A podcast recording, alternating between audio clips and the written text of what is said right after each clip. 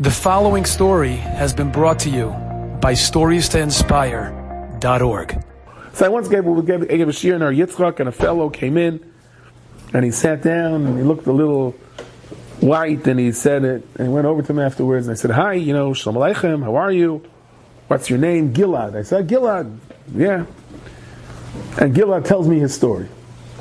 He was in the Israeli army and he was in the Givati brigade. But this guy's telling me stories. He's telling me all kinds of stories. He says that he was in Gaza before, before Gaza, in Gaza, even then, that um, that he was dressed like a lady. I'm not sure what the halachic ramifications of that are. And he would walk and, and he would like gather information about different things that took place. And he said, and he even told me a story that once he saw, and he was told not to intervene into anything, not to talk, not to intervene, just look around. And once he saw two Bacharim, two Bacharim, uh, again, this is before, you know, the Hamas took over Gaza, but it was still equally as dangerous. Like the equivalent today of going into Jenin or, you know, I don't know. Ramallah, yeah. So, he said he saw two Yeshiva Bachim Mishagoyim that wound up and walked, took a walk in Gaza, you know and they were surrounded by uh, a bunch of our cousins, and it looked like didn't look too good. So he said, "Here he, he's supposed to be an old lady walking along, you know, and uh, all he had was a pistol. He didn't even have a radio to call backup. So he said, "I can't save them, and they're Mishigoyim, right?"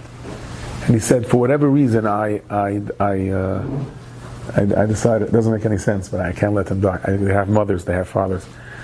And all of a sudden, this old lady took out her pistol and shot into the air and started screaming in different directions as if they had po- soldiers posted in, in, different windows, which they weren't. But the ruse worked, and he was able to get them out. So he said, I want to ask you a question. This is what he told me. This is what Gilad, who saved those two Bachrim, the old lady with his, two pist- with his little pistol. He said he came to America because he needed a kidney transplant. And he said he's petrified out of his wits. Scared out of his wits. He said, How come then I wasn't scared and now I'm not scared? And then I, I took out this pistol. That should have been a suicide mission. He said he was punished for what he did. He had no right to. They, they, they, they, uh, they gave him, I don't know what they did to him. He lost his rank. He lost, I don't know. Because he wasn't supposed to do it. They, they, they walked in. He says, How come then I wasn't scared and now I'm scared out of my mind? So I told him, Look, you're asking me, I'll suggest something. Not, I'm not the big brave guy here either, but, you know. I said, then you're a soldier, you're a trained soldier. And, and you're, you're the Givati Brigade. So you know, you, you, the guy shoots like this, you shoot like that, he kicks you here, you punch him like this. Everything has an answer to it. See, even now when you pulled out your gun, you had a plan. Okay, it was a wild plan, but you had a plan. You were never in a situation where it's totally out of your hands. Where what's going to happen is totally out of your hands. You have no shaychus to it. Here, you, here you're this, you know, tough and rough yet unbelievable military training. You could jump off cliffs and shoot, and there's nothing you can do. None of it is going to help you. You need the Rebbeinu to help someone find you a kidney.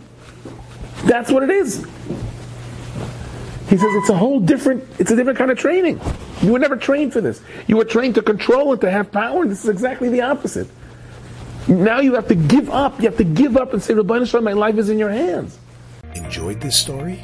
Come again. Bring a friend stories to inspire.org.